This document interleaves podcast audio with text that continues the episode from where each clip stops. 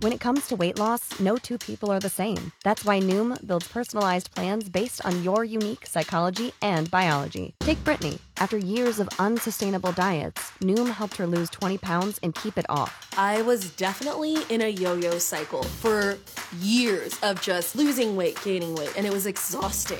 And Stephanie. She's a former D1 athlete who knew she couldn't outtrain her diet, and she lost 38 pounds. My relationship to food before Noom was never consistent. And Evan, he can't stand salads, but he still lost 50 pounds with Noom. I never really was a salad guy. That's just not who I am. Even through the pickiness, Noom taught me that building better habits builds a healthier lifestyle. I'm not doing this to get to a number, I'm doing this to feel better. Get your personalized plan today at Noom.com. Real Noom users compensated to provide their story. In four weeks, the typical Noom user can expect to lose one to two pounds per week. Individual results may vary. Are you ready? Jamie Markley, David Van Camp, and Scott Robbins. We just become best friends. Yep. Making sense of it all. Now I get it. And having some fun. Lighten up, Francis. This is the Markley, Van Camp, and Robbins Show.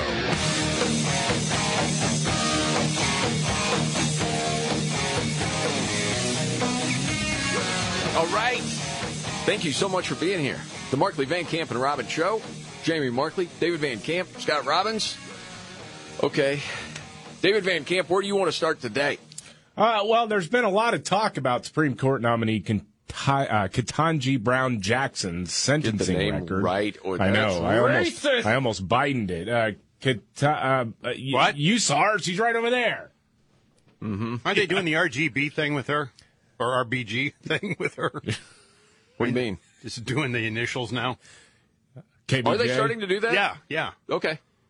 No, I Whatever mean- works. KBJ sounds like some sort of shipping company or something, right? KBJ, Logistics Solutions. They're probably doing that for Biden because he has a hard time. you know. Ketanji Brown, uh, well, you saw her. So, Ketanji Brown. Yeah. Ketanji Brown Jackson, there's been a lot of talk about her sentencing record with child sex offenders, sentencing people who download child pornography below Justice Department guidelines. And the defenses have been all over the place. Like, well, that's actually not out of the norm. Now, that's actually true. But that actually raises a bigger question about why exactly has the criminal code not been updated for a 21st century world when you're talking about child exploitation? You're spot on there, mm-hmm. David. That that and honestly, a lot of the people bringing it up in Congress are kind of telling on themselves because my first question to them is, "Where's your bill? Where? What are you going to do to fix this? Because that's a problem." Absolutely. Anyway, uh, CNN's actual news report had this to say though about these proceedings.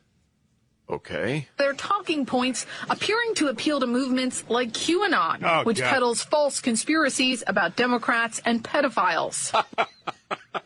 That, see now we're, we're past the conversation of trying to excuse anything. We're having to have a real conversation about how the law is not keeping up with modern technology. Now it's just if you're raising objections, you're QAnon.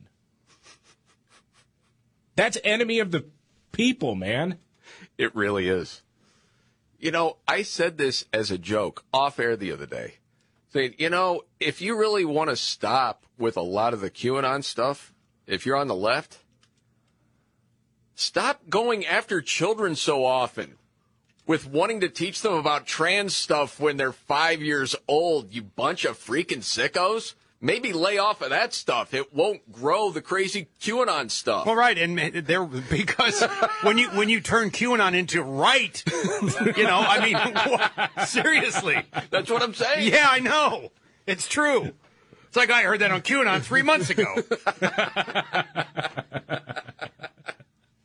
Golly. Um, and then we had Cory Booker. Yeah. Who wept, was kind of giving Ketanji Brown Jackson sort of a pump up speech. Yeah, this is this is very interesting. Yeah, Senator Cory Booker, Mr. Tears of Rage, uh, cried while addressing the Supreme Court nominee yesterday. Okay. You're here. I was in the White House with my Democratic colleagues, and okay, golly, oh, it just went over Cory Booker earlier this week, and I can't remember whose line it was. It's bad dinner theater. It is. It's I've always said that about him. It's always bad dinner Yeah. theater. It's overacting. Everything is overacting. You can't downplay anything. No. And so I was in the. I was with the other. Stop it. And again, this is after this narrative of Republicans asking legit questions. Yes. Okay, like it's been this crazy attack.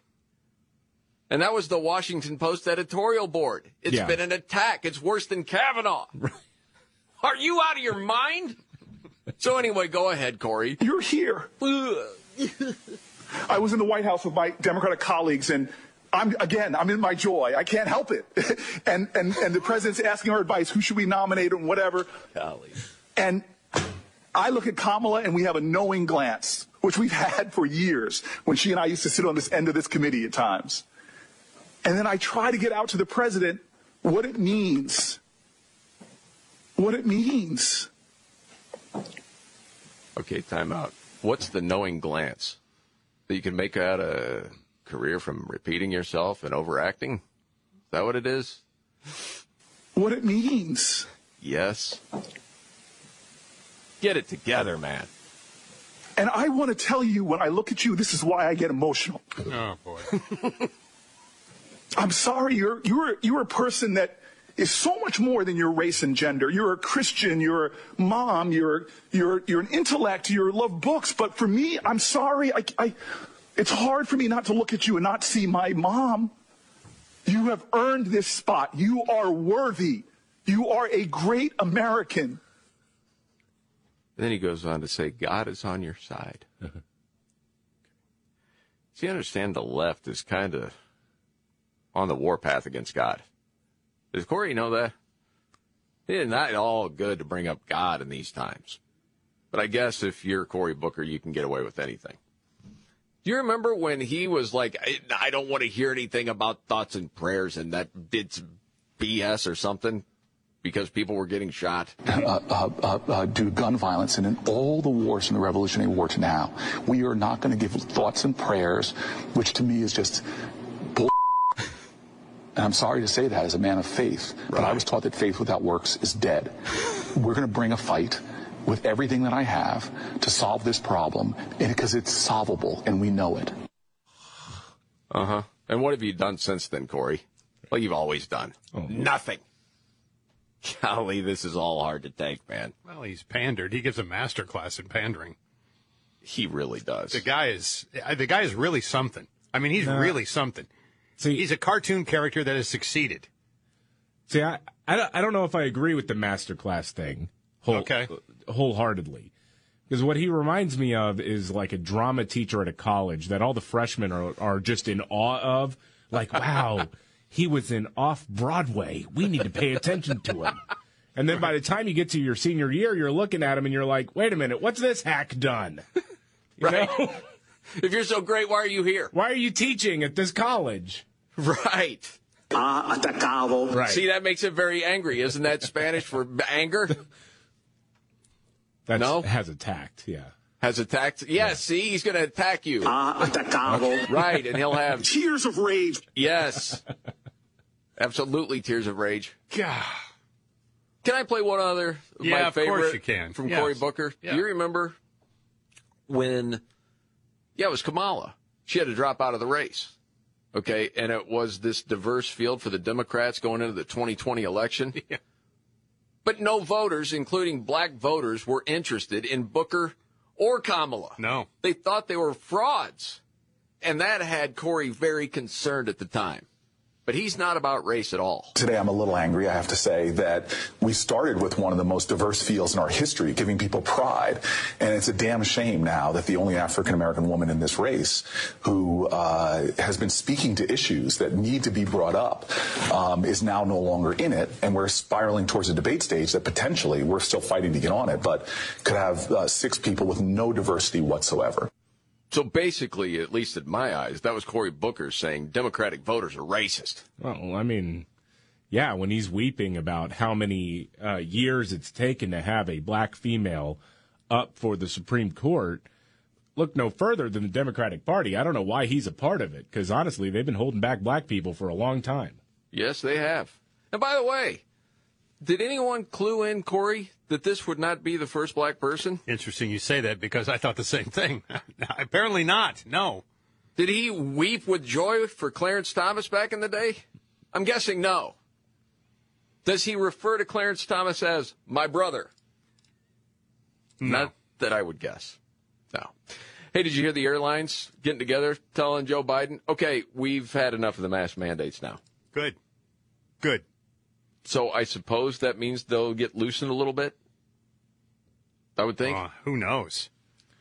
Well, I mean, in New York, the mayor is saying, okay, athletes, you can go ahead and play when you have a home game. We're going to lift that mandate for the vaccine. So now the Yankees, the Mets will be able to play at home. Kyrie Irving will be able to play now at home with the Brooklyn Nets. So you'd think all this stuff is starting to loosen a little bit. Mm-hmm. Did you happen to see in the UK talking about a record number of infections? Really? Yes. I didn't see Oh. that.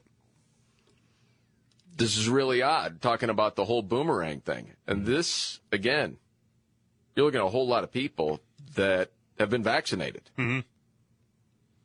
But remember, it gives you that protection, that extra protection, and just keep believing it. And it might. But all these people have given us so many reasons not to trust them. You just can't trust pretty much Well, anything two they say. very high-profile people have gotten COVID and been vaccinated three times, and in some cases have had COVID before. Are you talking about yourself right now? No, I'm talking about Psaki. But you and do. Hillary. Well, me too. Yeah, I was vaccinated three times, and I got COVID. Right. Now, do you tell people, yeah, but it did keep me out of the hospital because it was mild? Well, I don't know whether it did or it didn't. I don't know. You probably believe it did, right? I can suspect maybe it did. Yes, that but it could have been worse. Right, it could have been, I suppose. Yeah. But that's just it. In the end, do you know? And what you do know is we can't trust these people because they've lied too many times, and that's too bad. Right. Man, there's a lot to get to today. We got a humanitarian crisis. Well, yes, of course, in Ukraine, but also in Seattle. Hmm. What does that mean? We'll get to that much more coming up right here.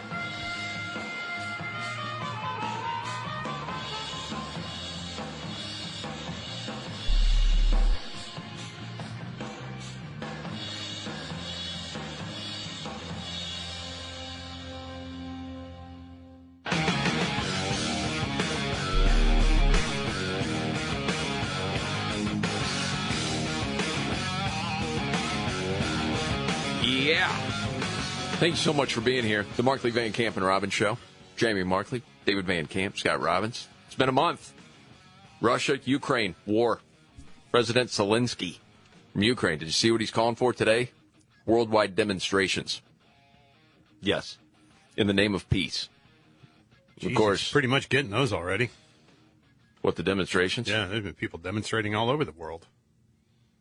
Anti-war protesters. Yes. I mean, maybe it's just one day he wants to, you know, solidify everyone. But he's urging people to leave their offices, homes, schools, to support Ukraine, to support freedom, to support life. Uh, How is that going to make a difference, really? I don't, I don't know. Is Vladimir Putin going to say, "Oh my gosh, a bunch of people just walked off the job at Disney World. I guess I better stop this invasion now." I got to admit, I mean, if I was still in school, would I use this as an excuse to try to get out for a couple hours? Oh, hell yeah, man. I probably Yes. would. Yes. I'd start my own campaign if I were still in high school. Blaze for Ukraine. It's easier to understand than you won't get us a soda machine. Did you notice of all the leaders that get together today, Biden was the only one that did not speak to press? Well, I didn't notice that, but I'm not surprised. Yeah, it was reported on. Fox was Yeah, talking about he- it. He's in Europe, and yeah, he decided he was not going to take any questions. Uh, and some of his staff were saying, "No, no, no, no, no, no, no," like pushing people back, saying, "No, we're not, we're not answering any questions." And it's because he's a senile old man, and they know that. What are we- you talking about? True international effort to pressure. What do I you mean by that? We've already understand. been embarrassed on the world stage by Vice President Fortune Cookie. We don't need Joe Biden to go out there and pee his pants in front of the entire world. But this is history. and the time is calling for him. No one not done it. The history books will note it. See, not done. Not and that's uh, see, you don't speak all of Biden's language, but not to nah means peace. It's like, it's like a lyric from Steve Miller. not to not. do do do do do. Not to nah. No one not done it. Yes. Heck yeah. Gonna bring them all together. Holy mackerel. Okay, so Seattle. I mentioned this humanitarian crisis. What are we talking about Yeah, with well, the story? There's a bakery in Seattle closing down one of its shops indefinitely because of crime. The owner is begging the city for help. We've heard this story time and time again. It's so heartbreaking what these progressives have done to a great city like Seattle. Olga Sagan said that she shuttered one of her three uh, Piroshki Piroshki locations in February. She'd been operating in Seattle since 1992, telling Fox News, look, uh, in this particular location I, near Pike Place, I just can't do it anymore. Oh my goodness. We had an emergency in the city. We had a criminal and humanitarian emergency in the city. As COVID came in and downtown emptied out, we, I feel like the criminal activity has really taken over the street. And as we try to reopen in Seattle, um, you know, we uh, ended up dealing with um, people selling drugs, buying drugs, uh, smoking fentanyl, and um, Ugh. in a, in a broad daylight. Uh, they even put the piano for added effect. Yeah. You don't even need it. It's already sad enough. as well as um, because there was a lot of criminal activity. Uh, the, you know, we start having gun violence. My employee safety are on the line, and my customer safety is on the line. So I had no choice to shut down the door, uh, the doors to kind of keep everyone safe. All right, there's still more of that to get to. Just to pause for a second.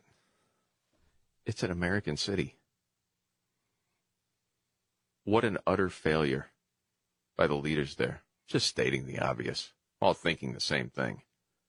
How can this continue to go on? What is it going to take Mm-hmm. before these people are voted out of there? My goodness.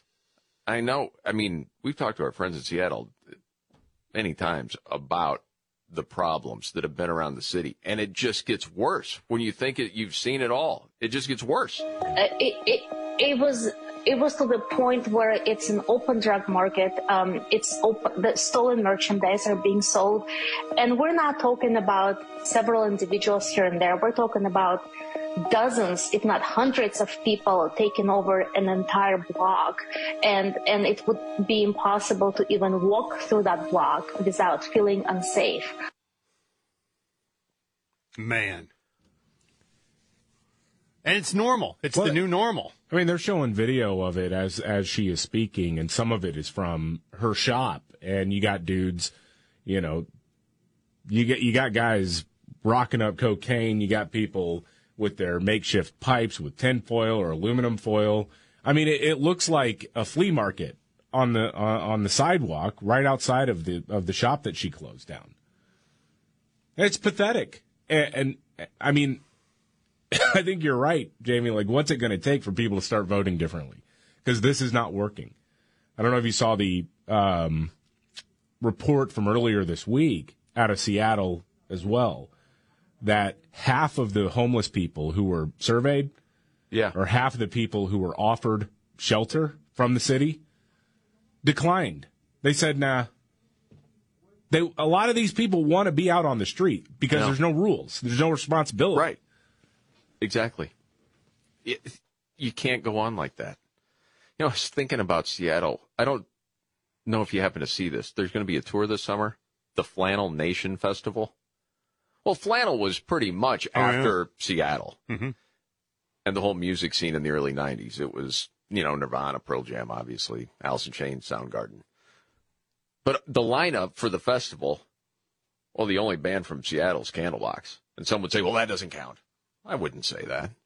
But Everclear, Soul Asylum, Soul Filter. Asylum. Yes. Well, they're definitely a 90s band. Yeah. You know, well, you, and you like Everclear. You do. I do like Ever. I like Nothing wrong with that. several songs of Everclear's. Yeah. Yeah, kind of wild. Flannel tour. Okay, Ketanji Brown Jackson. Does she know what a woman is yet? That is next.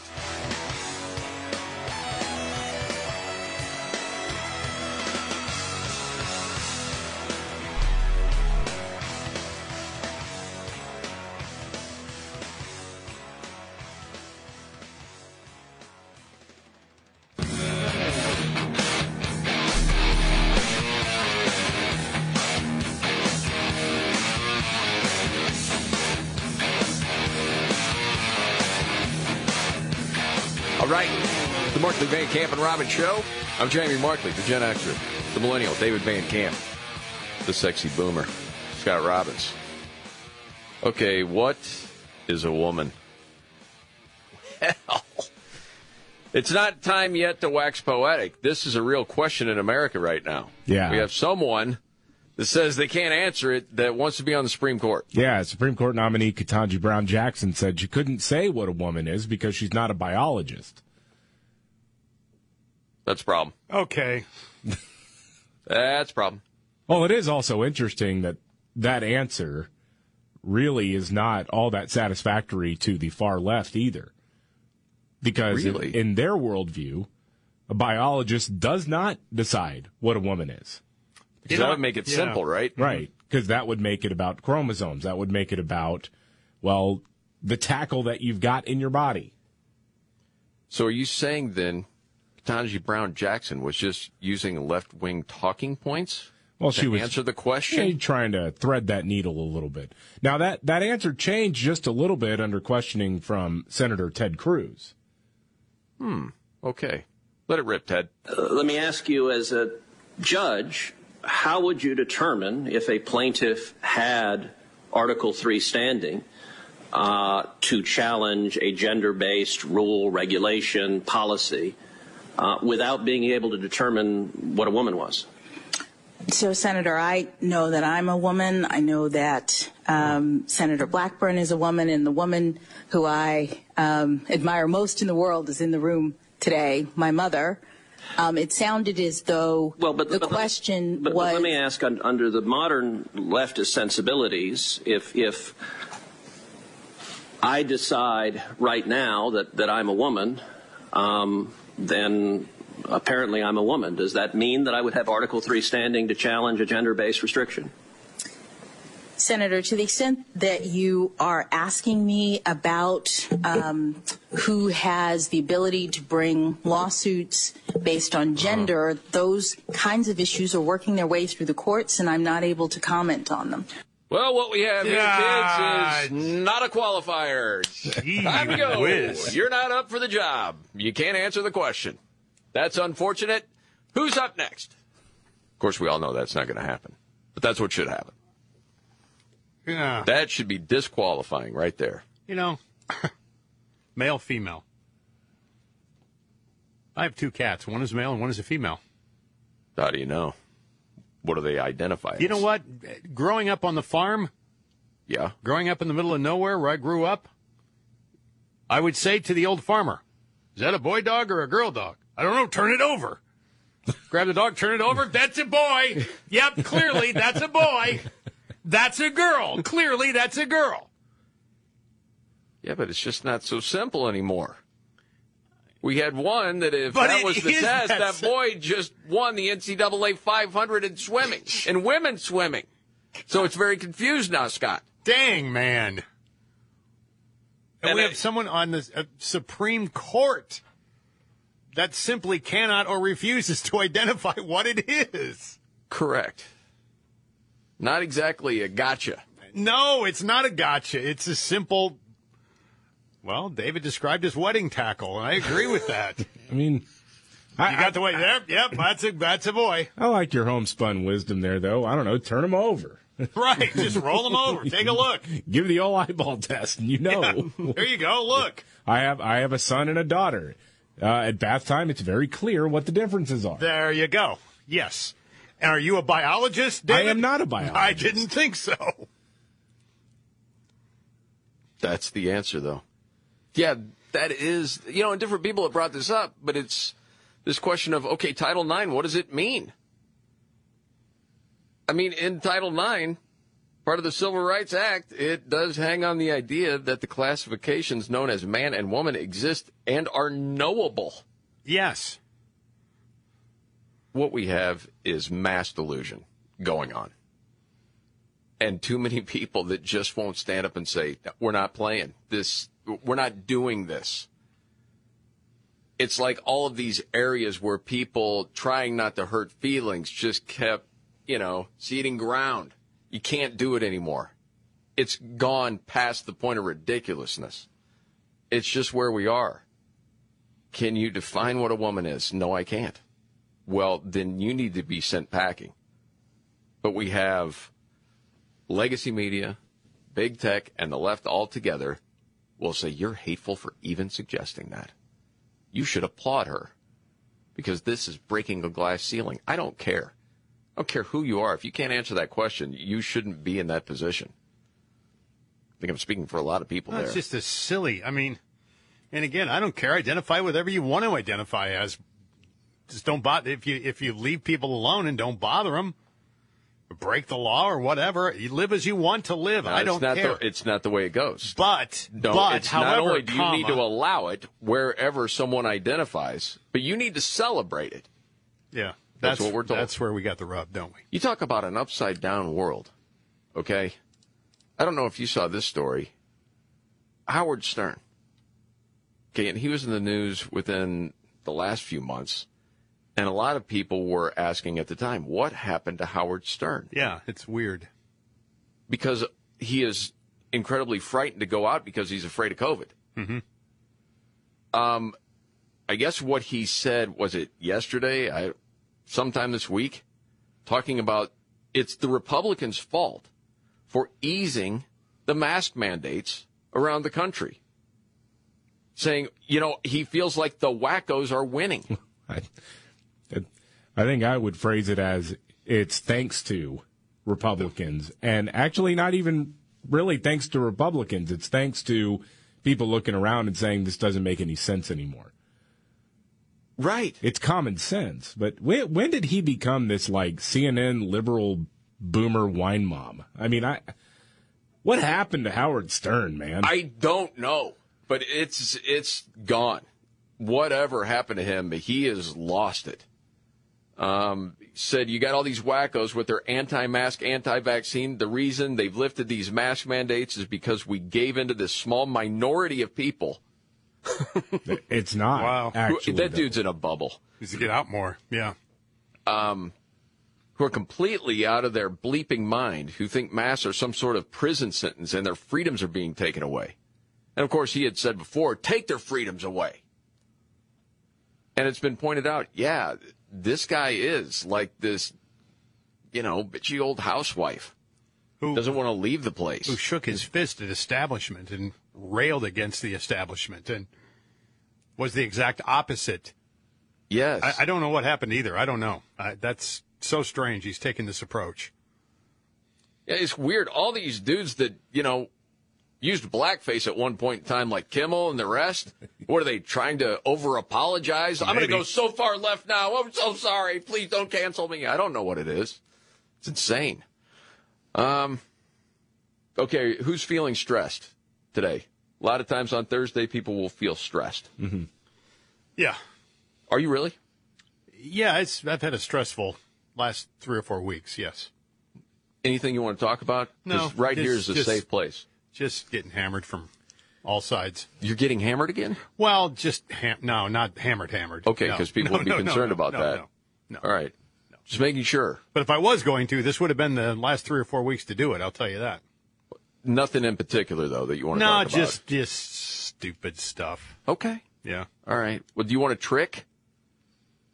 That I'm not going to call it a life hack because that would trigger David. He hates the term life, would hack. make me would make me very very stressed out and then because of that stress i would really want to know what the life hack is which would only stress me out more because then i would become my own worst enemy Mm-hmm. Okay. All right. This is the five, four, three, two, one trick. Do you think this might be useful, Scott? Not just to you, but other people that get well, stressed. I'd like to hear more. Okay. Uh, well, here are the five steps. One, think of five things you can see right now. And they can be anything. Could be tree, the sky, your own hands, whatever. Okay. Then number two, think of four things you can physically feel right now. All right. Don't go tubing on it. Just saying like your heartbeat, how warm the sun might be if you're outside, that sort of thing. Okay. Okay. All right. Number three, listen for three things you can hear. Right now, I know you can't hear the wind blowing right now, but maybe if you're outside, you could. Mhm. Or it could be the traffic around you, maybe the sound of somebody's voice. It could be music, you know, something else. then number four, you think of two things you can smell right now. Could be coffee. If you're outside, it could be grass. Uh, could be something unpleasant, depending on where you are. And then you focus on one thing you can taste. You take a drink of something, you gum, whatever. I guess they say you could lick your lips. If you go through those five steps, it's supposed to shift your attention to your senses. So then you would feel more focused on the present instead of what's bothering you, and that can lower your stress. I, I can tell you, it does work. You've done it. I've done that before, yeah. Okay. And then afterwards, whatever it was that was really getting you down, Yeah. Well, it it's still there, but you're not so what consumed by it. yeah, the whole thing and this was this was about panic attacks. Okay. But this was what was suggested. The idea is that you're getting out of your own head. Cuz that's where a lot of stress comes from. You you just start thinking over and over and over and over again. You start running in circles, then you're not paying attention to what's around you, which stresses you out even more. So the whole idea is to get in touch with like the real world and get out of your head. Got it. Because the episode I remember you had, and it was, you were frightened and it was concerning, where it was a specific number. And I want to say it was a gas card or something. But Oh, you couldn't yeah. remember it. No, oh, it was my card. it was my pin. Yeah. Oh, that's right. For my uh for my debit card. Yeah.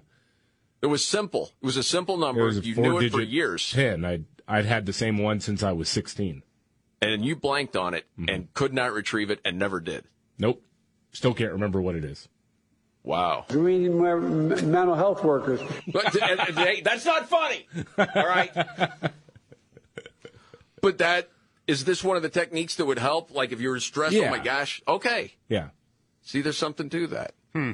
You learned something today, right? Well. Do you feel better now? Not so stressed, Scott? Well, I haven't had put this into practice yet because I'm here. Okay. I would think I would have to be almost in solitude before I could put that into practice. That might be true. I mean, there are certain things I use as coping mechanisms now that I don't drink anymore. Yeah, like what? Just listening to music, uh, scent is very important to me. And that's your essential oil. Well, I got that, and I've got some other things that, that you know, but that is very important to me as a calming device. My animals Yes. are very important to me as a calming device. Okay. See? We're getting somewhere. All right. If I could drink with my animals, it'd be much better. We can all come together. One nation, indivisible, under God, for real. For real. You know. Did you see NBC News actually airbrushed Lia Thomas to make him look more like a girl? Oh, okay, we will get to that story and much more coming up right here.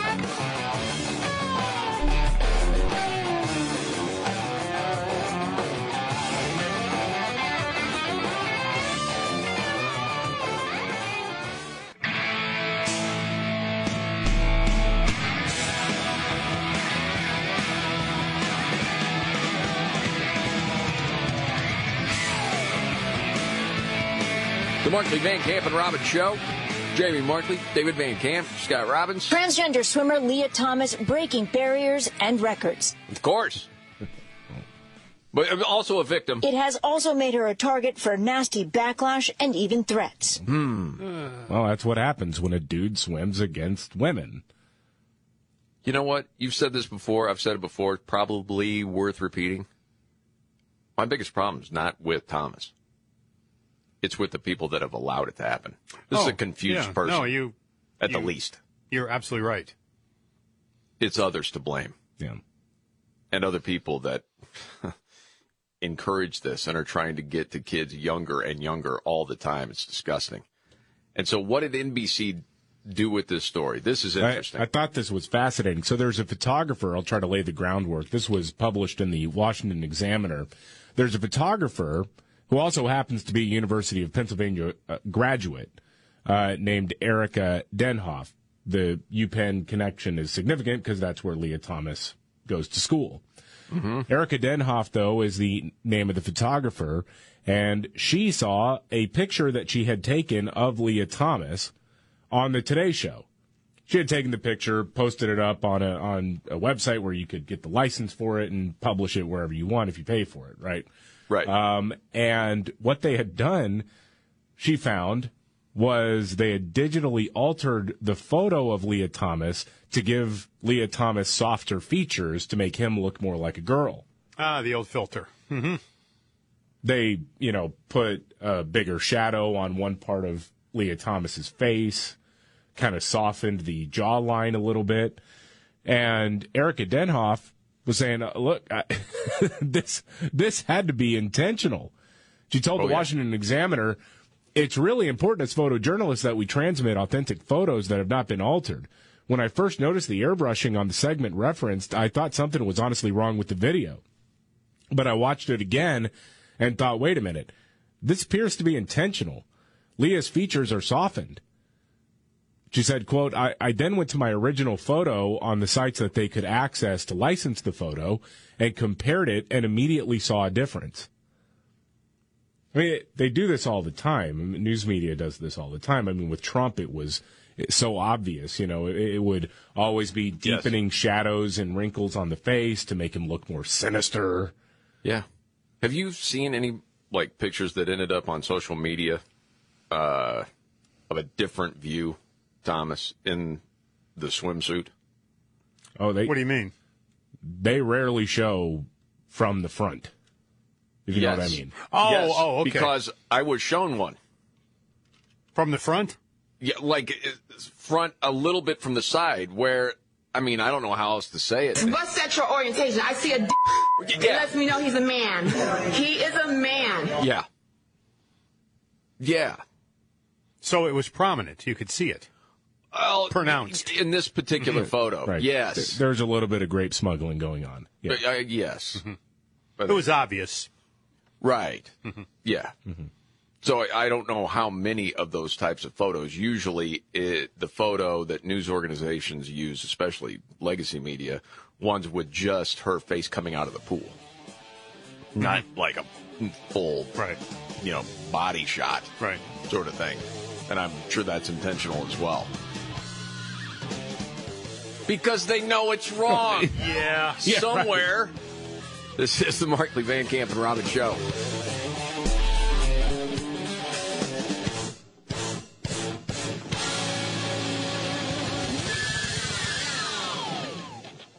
Are you ready? Jamie Markley, David Van Camp, and Scott Robbins. We just become best friends. Yep. Making sense of it all. Now I get it. And having some fun. Lighten up, Francis. This is the Markley, Van Camp, and Robbins Show.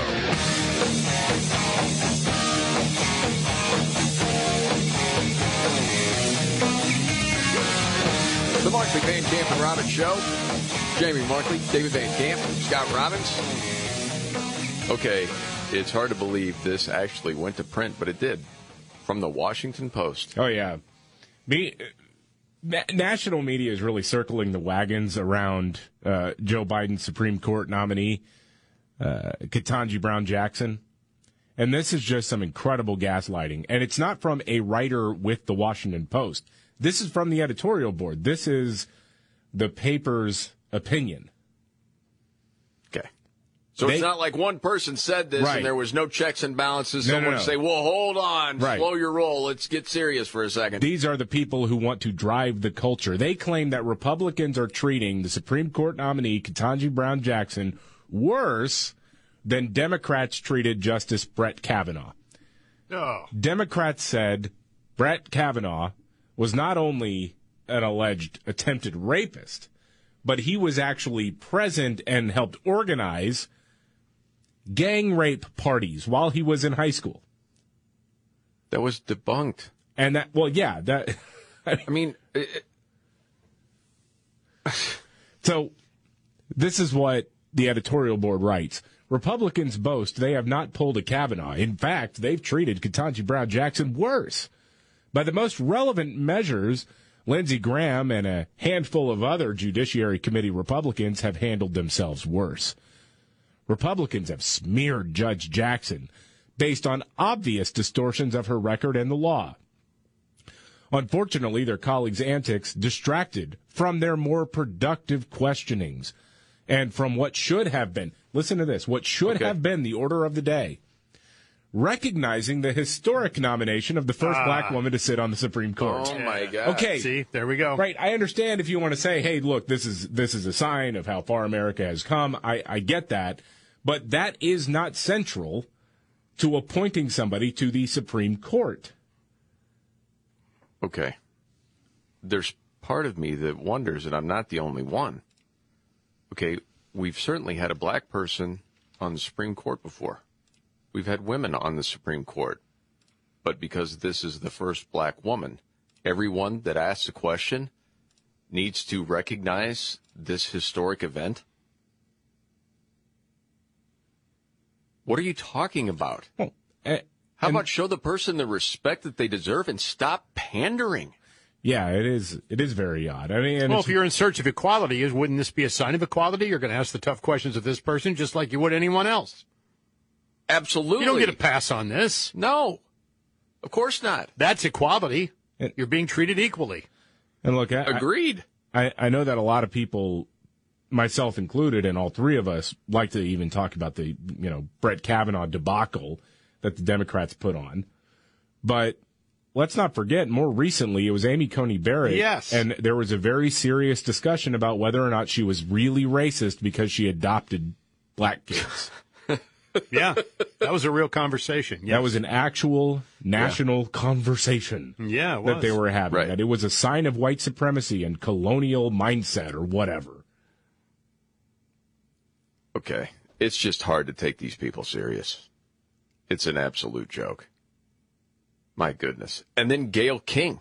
Oh, yeah. On CBS. Yeah, she's like weeping and wailing on CBS this morning uh, because of a tough line of questionings about her judicial record. I mean, that's the thing. This is on topic. These were child porn cases. Okay, everyone has talked about oh, what we've really found out. She wasn't the only judge giving light sentences. There were a lot doing it. But what, so that means you're not going to ask her, why did you give the light sentence? Because this is historic? Well, the only That's reason you're doing it is friggin' because she's an African American woman. Come on. But that dude, that's please, just- they- stop it goes playing the right back there all the time. You're supposed to be strong. You can't be that weak. Jeez. It was very powerful. It was so tough, I thought, yesterday to watch. Regardless of how you feel about her, it felt so personal watching her being really attacked for something that has nothing to do with the job that she's going to do. That's the thing that got me. It absolutely is. What? Okay, you're not a qualifier either. Sorry, Gayle. You're out. You're out. You're not qualified to be in that position either. Sorry. Lindsey Graham, many of these people voted for her several times, and now all of a sudden, the way she was treated, I thought was very difficult to watch. Yeah, I think the word attack is a fitting word. Yeah. Yeah, Of course it it was, is. Yeah, it was, a, it was an Give him a trophy. Make him feel good. Blistering attacks, you know. Oh, jeez. Yeah. Don't they know normal discourse is accusing a guy of running gang rape parties or, I don't know, asking him what boofing means, asking him about his drinking habits from 40 years ago? Yeah. Yep. That's the way it goes. Make sure that uh, when you walk Gayle down to the cry closet, that you walk with her. She's a little fragile. Very difficult. Or, or asking a woman uh, to take a religious test before being on the Supreme Court. Right. Yes. Or calling her racist because of the racial makeup of her children. Unbelievable. Shameless, man. Other news. This was an AP story. Dialing up pressure. North Korea tests long range missile. They're up to it again. Kim Jong Un. Of course. Well, if they ignore him for so long, he throws a fit and he gets back in the news, and this is what he wants. Um, from the AP, the launch, which extended North Korea's barrage of weapons tests this year. This year, why didn't he do this before? Remember that stopped after Trump started throwing the threats his way? Anyway, um, came after the United States and South Korea military said the country was preparing a flight for a new large ICBM first unveiled in October 2020. So, you know, I was listening to, was it World Radio? A news report talking about how Iran and North Korea sort of been in bed when it comes to nukes. There have been Iranian engineers in North Korea over time. And then when Iran does a missile test, you've got North Koreans there to watch it, to see how this is done. Yeah. And in, you know, by all accounts, we're getting ready to enter the Iran deal again. And you think back to the Iran deal before with Obama, and you've mentioned this several times. Ben Rhodes, under Obama at the time, talked about the press corps in D.C. Yeah, he, he Ben Rhodes was a national security whisperer for Barack Obama. He was a failed novelist who really loved the West Wing, and that apparently qualified him, along with his credentials from Model UN when he was in elementary school. Um, but but I mean, he got this part right though. When he was out of the White House, uh, he did an interview as a profile, and I can't remember was it New York Magazine or the New Yorker. But I, I just remember the quote where he was talking about the Iran deal, and one of the reasons why they were able to get so much support from uh, the Washington set and a lot of Democrats and, and, and a lot of media members was because, in his words, we were dealing with a young, dumb press corps who Yep. were so enamored with Barack Obama's celebrity that they didn't, we were able to create an echo chamber. So we send out the talking points and they say, well, geez, it can't, it, it's got to be right. Gosh. And you think about that and the facts at the time when Obama started negotiating the Iran deal, Iran's economy in the tank. Okay? And then we actually built their economy and gave them money, if you remember. Barrels of cash. Yes.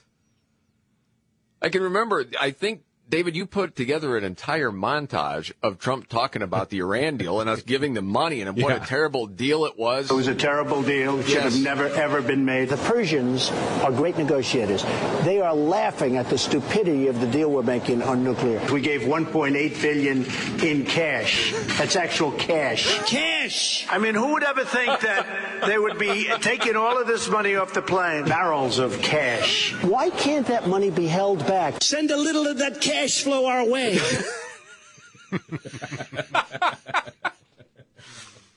So you look back, I just read this recently, it's it's astounding.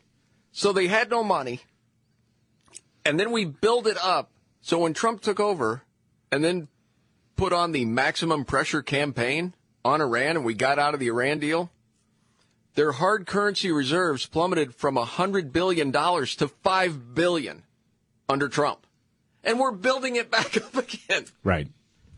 so they can have a nuke. Well, it's a kinder, gentler Iranian Oh, my leadership. gosh. Yes. Well, that's a uh, precipitous drop, isn't it? That's more than the roof. We're having to repair the roof or a new vehicle or send the kids to college money. That's a lot of money just gone. Oh, 100 billion to five? My goodness. Yeah. Yes. Yeah. Barrels of cash. Yes. Wow. Cash. It was cash. Yeah. Uh, what is the story here? Switching gears. David, you just sent me a story that said Tornado Boy speaks. Oh yeah, you you may have seen some wild video out of Central Texas earlier this week. Tornadoes touching down all over the place. I mean, that same system dropped deadly tornadoes in Louisiana as well. Uh, now there was one video uh, outside of Austin that went viral. Uh, of a pickup truck getting knocked on its side, Yes! spun around, then pushed back on its wheels. Yes. And the dude just Drives is off. like, okay, well, I guess I'm driving away. It was so great. Yes. Chevy needs to be making that an ad today. All right. Uh, now the driver is actually a 16 year old named Riley Leone, and he did an interview with KVU in Austin about this. Roll it. I had actually came back from a job interview. Did you get the job? That is Yes. some dedication. Thankfully, yes, I did, and I start Monday. It happened in the blink of an eye, and I didn't feel, I didn't saw it. And, uh, supposedly there were sirens going on, but I didn't hear them. And they broadcast the interview at school, and that's when everybody found out. And then they started calling me Tornado Boy. Oh, that's fantastic. That's a Marvel movie right there. Tornado Boy. That's something, man. And then they started calling me Tornado Boy. Oh, man. Is your next car going to be gas or electric? That question was asked to Americans. You know what they said?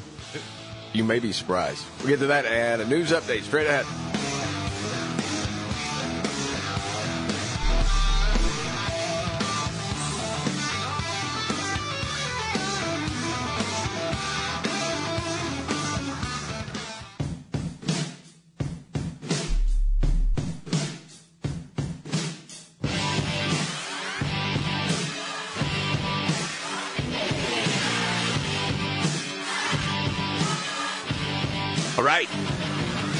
Markley Van Camp and Robbins Show. Jamie Markley, David Van Camp, Scott Robbins. Okay, check this. Boston, uh, they ditched police in schools to a large degree. Some people there are now shocked to find there's actually more crime in schools. We don't want no more police. Is that clear? Yeah, well, it was clear because Massachusetts passed its police reform law December 2020, of course, in response to the BLM protests and calls to abolish the police. Law would have required school police officers to undergo 350 hours of very expensive specialized training in order to keep their positions in the school districts. Almost all the schools in the Boston School District chose instead to cut their cops loose, placed them with school safety specialists. Saw the story at Hot mm-hmm. Air. Well, nothing freaks people out more than a guy with a clipboard. So that left teachers and administrators with no choice other than call 911 when trouble broke out. And yeah, so this has been a disaster. Yeah. Uh, exactly what you would think. Yeah, I think. a buddy of mine that's uh, going to be retiring soon as a teacher. I mean, he could keep going. I mean, especially if you looked at the guy, you'd be like, that guy's retiring. I mean, he looks 45 at his oldest. Like, just done. Someone Gonna do it something anymore. else. Yeah. Well, yeah, I get it. You got to make sure that there are no fights breaking out. So you got to spend part of your day, and it rotates with the teachers, spending time in the restroom. Yeah, if you could make sure there's no vaping and no fighting, because it's been a lot of outbreak as far as fights go. Like just done. But a lot of schools did end up saying, okay, no more of our school resource officers. Depending on what school you're talking about, I don't know how you can actually run a school. No, and it, it's amazing how uh, how different leftist ideology is right now than it was even I don't know uh, 10, 15 years ago. Because the Oh, entire yeah. idea of having a dedicated school resource officer was one cutting down on a response time, and two, sort of especially in low income neighborhoods, demystifying police officers. The whole point was that it would be the same two or three, depending on the size of the school, the same uh, officers that the kids would see every single day. And the the point was to learn that okay, the cops are not my enemies, right? They're they're here to keep me safe. That's that's why they exist. And mm-hmm. now they're just like, no, we're going to tell kids that cops are the enemy, and we're going to say, hey, fend for yourselves. It's Lord of the Flies time. Down with the police. Yes. So then, when you have, you know, any kid that has a parent with the means, they get them out of that district and they take them somewhere else Yeah. where it's better for the kids. And then that is somehow looked at as white supremacy. And it doesn't matter what color you are. If you move out of that district for the best of your kid, well, that's a sign of white supremacy. It's absolute nonsense. Oh, there were there were whispers about it when when we moved schools when I was growing up in Houston. And White flight. I I moved schools because I was assaulted. Right? I remember. it was it was not good. No, that was a knife. Mm-hmm. It was crazy. You know, all these people. But, and so you move school districts. Yeah. Yeah. And even people were saying to you, that's white flight. Right. It's like well, so you, what you need to do is go back and take another stab at right, man right. up. Let's go get. Hey, look, you know, kids have been getting stabbed for centuries. Okay. Yeah. What are you just going to cut and run? Well, I mean, get cut and run. anytime somebody gets stabby, you Wasn't just want to leave. Well, yes. Wasn't that an actual quote from a politician? Oh, At that school? was no. Yeah. It was uh, it was uh, Joy Reid when That was uh, getting was it- stabbed. The kids have been getting stabbed at school for a long time. it's it was uh, the Columbus shooting, and I forget the the young woman's name who was killed by a police officer while she was about to stab somebody. Stab somebody. And yeah. Yeah. Joy Reid from MSNBC's hot take was the kids have been having knife fights for years. For okay? years. like, what? what? It's been cutting going on for a while now. Golly. Throw a little talcum powder on it; it'll be fine. I mentioned this. Next car, will it be gas or electric? That that was the poll. And the majority are saying either electric or hybrid. 37% said gas powered, 24% said hybrid, 21% electric. 13% weren't sure. It's interesting to see the downfall of America in real time. Yeah, well. This is the Markley Van Camp and Robbins show. Pause for a moment. With everything else going on, this is the real sign for Van Camp. This is great. Well, crazy. Look, they say it's all for green weenie and environmentalism. Electric cars are not as they don't burn fuel eh, like a regular vehicle does, but they are not environmentally friendly No. by any stretch of the imagination. To me, honestly, and I don't think I'm alone, a lot comes down to performance. Yeah. I mean, it, you know, if it costs crazy amounts to power up your electric car, yeah, that's no good. If the cost is all the same and you just get great performance from an electric car or hybrid, that's a different thing. But affordability is a big problem too. All right.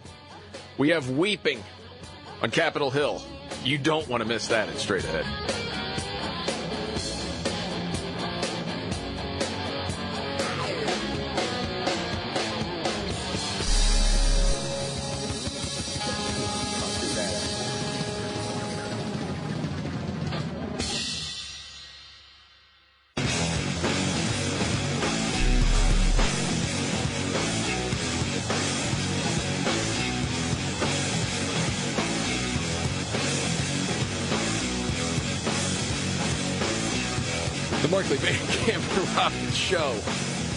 Yes, it is. I'm Jamie Markley.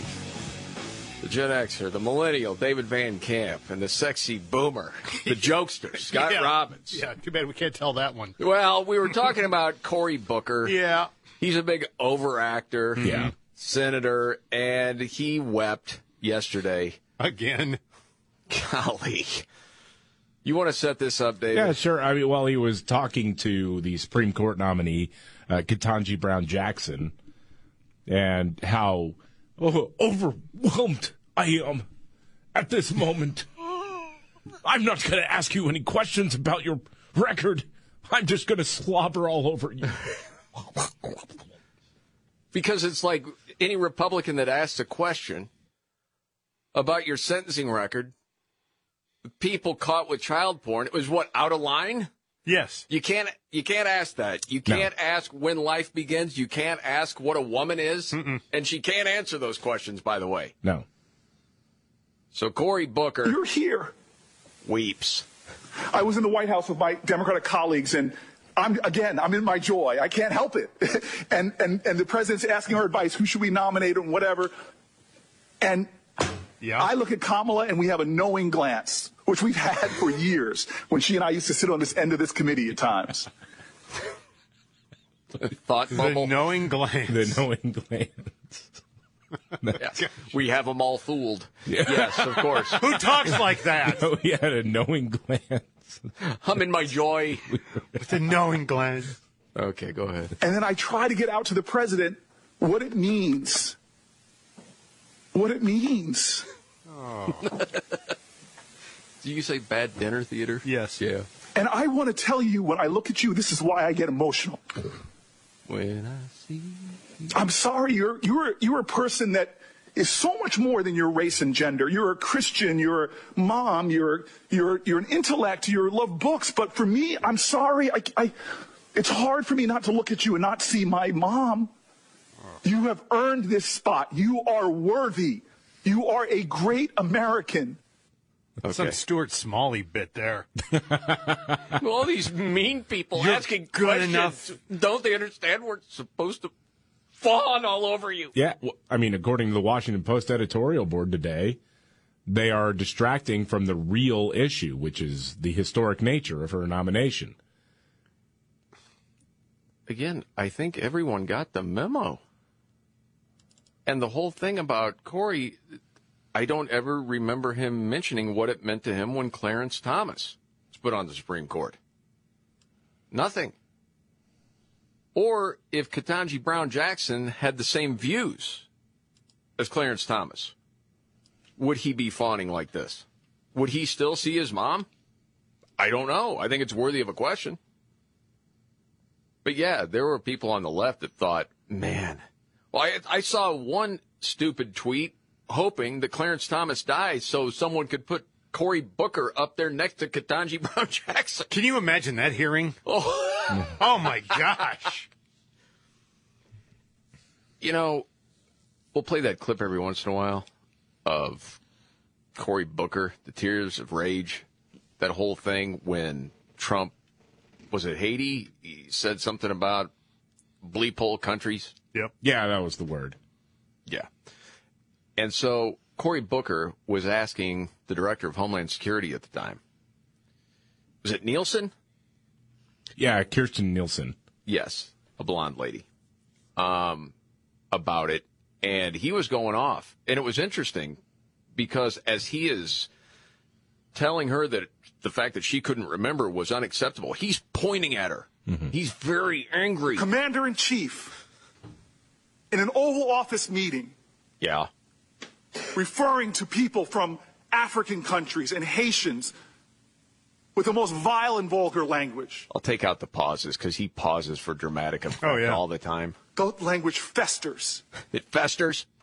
Yes. When ignorance and bigotry is allied with power, it is a dangerous force in our country. Golly. Your silence and your amnesia is complicity. Ooh. Right now in our nation, we have a problem. I don't know if 73% of your time is spent on white supremacist hate groups. I don't know if 73% of your time is spent concerned about the people in fear in communities in this country Sikh Americans, Muslim Americans, black Americans. This whole thing. The man. fact pattern is clear of the threats in this country. Yeah. I hurt. When Dick Durbin called me, I had tears of rage when I heard about his experience in that meeting. And for you not to feel that pain, hurt, and that pain, and to dismiss some of the questions of my colleagues, saying I've already answered that line of questions when tens of millions of Americans are hurting right now because of what they're worried about what happened in the White House. This dude used to play football, right? yeah, he did. You imagine the other players in the huddle? Shut up! Go out there and play. Gosh. Overactor? Meanwhile, I need to tell you about the Salisbury steak. It's delicious. That's our special tonight. Thank you. Okay. Jeez. Uh, meanwhile, what's the story with the top staffer on the January 6th committee? Oh, David. Yeah, uh, well, the top Democratic staffer on the Capitol Riot Select Committee was among dozens of former intelligence officials who tried to cover up the Hunter Biden laptop story before the election. Oh. Yeah, this is David Buckley. He had been the inspector general at the CIA, and he is now the staff director for the Select Committee to investigate the January 6th attack on the U.S. Capitol. Uh, he was one of the more than 50 people who signed on to that letter saying that the New York Post story about Hunter Biden's laptop and all the shenanigans that were going on in terms of his finances overseas, trading on the family name. Oh, by the way, baby Joe Biden was getting a cut of that. Yeah, that was Russian disinformation. That's what they claimed. They've been thoroughly debunked. And now this is the guy who is helping with this whole Capitol Riot Select Committee nonsense. Got it. Where is the old Hunter Biden investigation? It's supposed to be going on, you know. Mm-hmm. Some people actually believe he's going to take the fall. No, it's the same committee as investigating the horse whippings. right. oh, gosh. Yeah. Well, six months later. Yeah. You know, I'd give the credit if I could remember, just to mention it quick, and it's it's not this original theory. Other people have talked about it. That as far as the elites that put Biden where he is, because they made it happen. It was the fear of Bernie Sanders Oh, getting yeah. the nomination back in 2020. So powers that be got Biden there, and then he ends up in the White House. Well, because he's been a disaster in so many different areas that he's no longer useful to them. And so he could be sacrificed now. So it's sort of let the pigeons loose. Go ahead, New York Times. Validate that Hunter Biden laptop. Hmm. It's time. Because it is weird to a lot of people the timing of, and the New York Times seems to be the only one that has validated it because it's not like legacy media is picking up that story. And it's either okay, but now you've got Kamala Harris right behind Joe. So is that really the play? Or is it just to let the investigation go through and then nail Hunter Biden? But the problem I see with that theory is it's directly connected to Joe. Joe benefited from Hunter Biden's relationships in Ukraine, Russia, and China. And there's no doubt that these different people have the goods on Hunter. But part of it was, and from Tony Bobulinski, that the big guy was Joe Biden, and he was getting, if I remember right, was it 10%? Yeah. And that was a lot of money.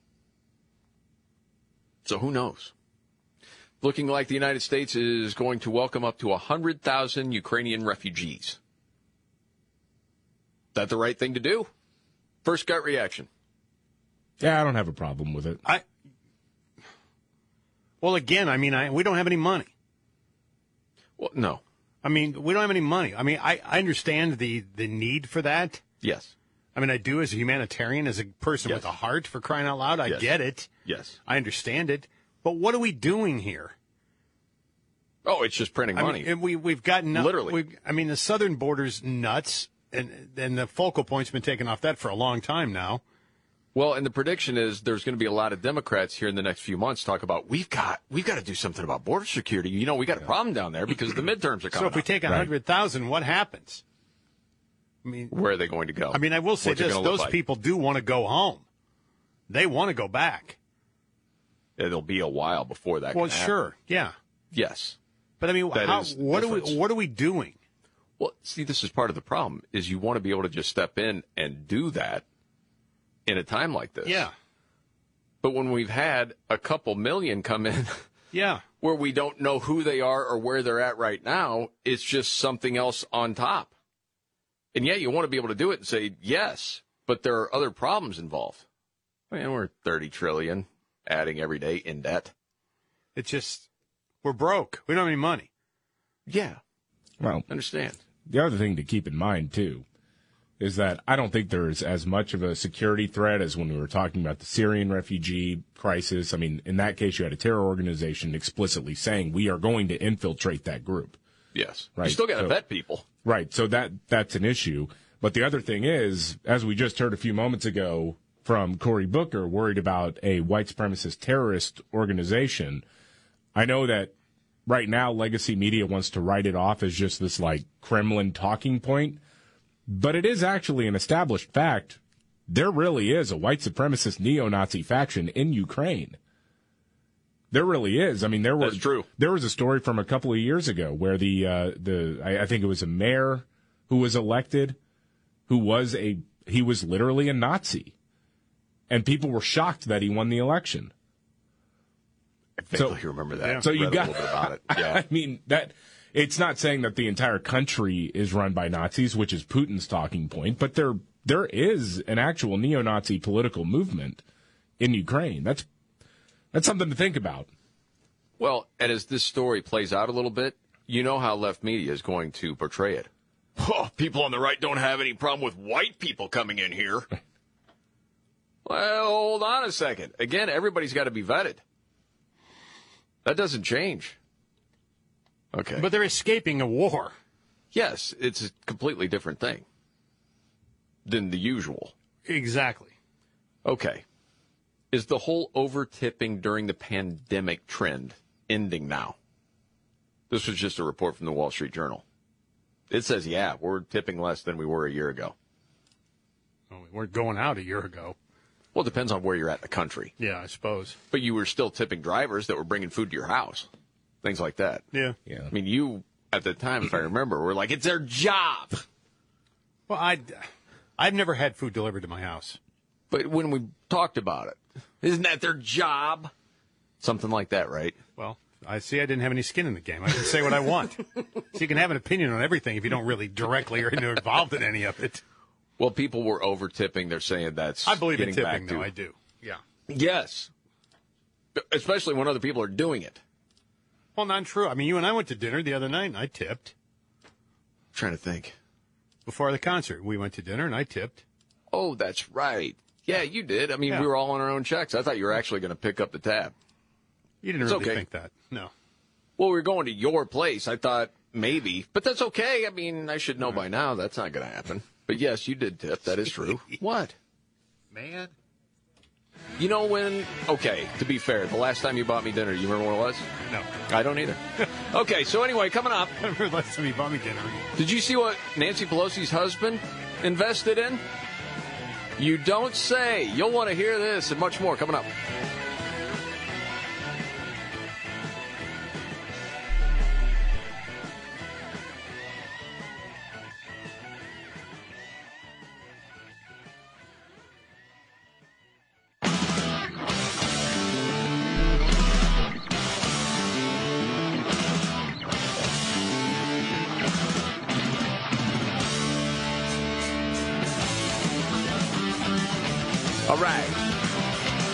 Van Camp Robbins Show. Jamie Markley, David Van Camp, Scott Robbins. News update, David Van Camp. Oh, man. President Biden speaking at NATO headquarters in Brussels, Belgium. Mm-hmm. He did a little press conference. Wish the president wouldn't do that because he's a senile old man, but he was asked about the sanctions right now because Europe is getting very nervous about this because the longer this goes on, the greater chance they're going to have some serious problems in Europe as well, uh, outside of Ukraine. So he was asked, do you think the sanctions are, are going to eventually make Putin change course? Is that what you think is going to happen, Mr. President? Here is the response. That's not what I said. You, you, you're, you're playing a game with me. I know. The answer is no. I think what happens is we have to demonstrate the purpose, the single most important thing is for us to stay unified. There, there's no edit there, by the way. That that was one of those needle skip the groove moments. I think what happens is we have to demonstrate the purpose, the single most important thing hmm. is for us to stay unified. And the world continue to focus on what a brute this guy is. And all the innocent people's lives are being lost and ruined and what's going on. That's the important thing. But look, if you're Putin and you think that the that Europe is going to crack in a month or six weeks or two months, why not? You, they can take anything for another month, but we have to demonstrate. The reason I asked for the meeting. Okay. So everyone's stay unified and s- sort of keep up with the true inter- n- n- n- pressure. True international effort to pressure. Yes, that's what it was. What the hell or the was dun that? dun dun, whatever. No one not done it. The history Yeah, books will know sure. it. Yeah, you know what he means. Not that, yeah. Not that. It sounds like an ancient Hebrew word, doesn't it? Not that. Natana. yes. We give thanks by saying Natana. Okay. Uh, you know who's going to give thanks again? Nancy Pelosi and her family. Well, her husband just bought $2 million worth of Tesla stock. You know, Democrats are calling for more green energy spending. Ga- but gas, we, we get more Unbelievable. I mean, it, re- it, it, it really is. I mean, dude, this stuff is that- I mean, it's crazy. That's the entire purpose of mo- most of the green weenie stuff, right? It, it is about getting the right people the right amount of money. The pain at the pump that you're experiencing right now and the lack of action on the federal gas tax and domestic oil production proves one simple truth. The pain is the point. Yes. They want you to think, you know what? Maybe I would save more money if I went out and got an electric vehicle. Golly, man. You know, she said it right when she said this. The fact is that there is an attitude of uh, uh, lawlessness in our country that springs from I don't know where. Maybe you do. Yes, I do. It's from you and your ilk. Yep. This is the Markley Van Camp and Robbins show. Not the not.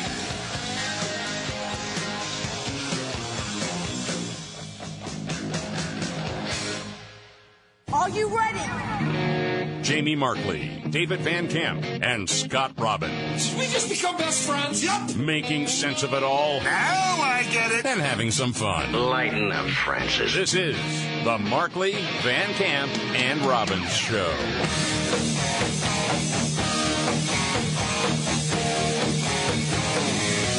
The Markley Van Camp and Robbins show. Jamie Markley, David Van Camp, Scott Robbins. Uh, breaking news today, David. Yeah, so the president is in Brussels uh, today. He was uh, speaking from NATO headquarters, and I believe he is meeting with the European Union next. Uh, did a little short press conference uh, and was asked about obviously the Russian invasion of Ukraine. And one of the questions, I mean, is, is pretty straightforward is basically, hey, you know, these, the sanctions were designed to deter Russia from doing what they've done now. And so, do you expect at this point the sanctions to make him reconsider what he's doing now that they are fully in place? Yeah, you're talking about new sanctions. Right. You know, it hasn't worked before.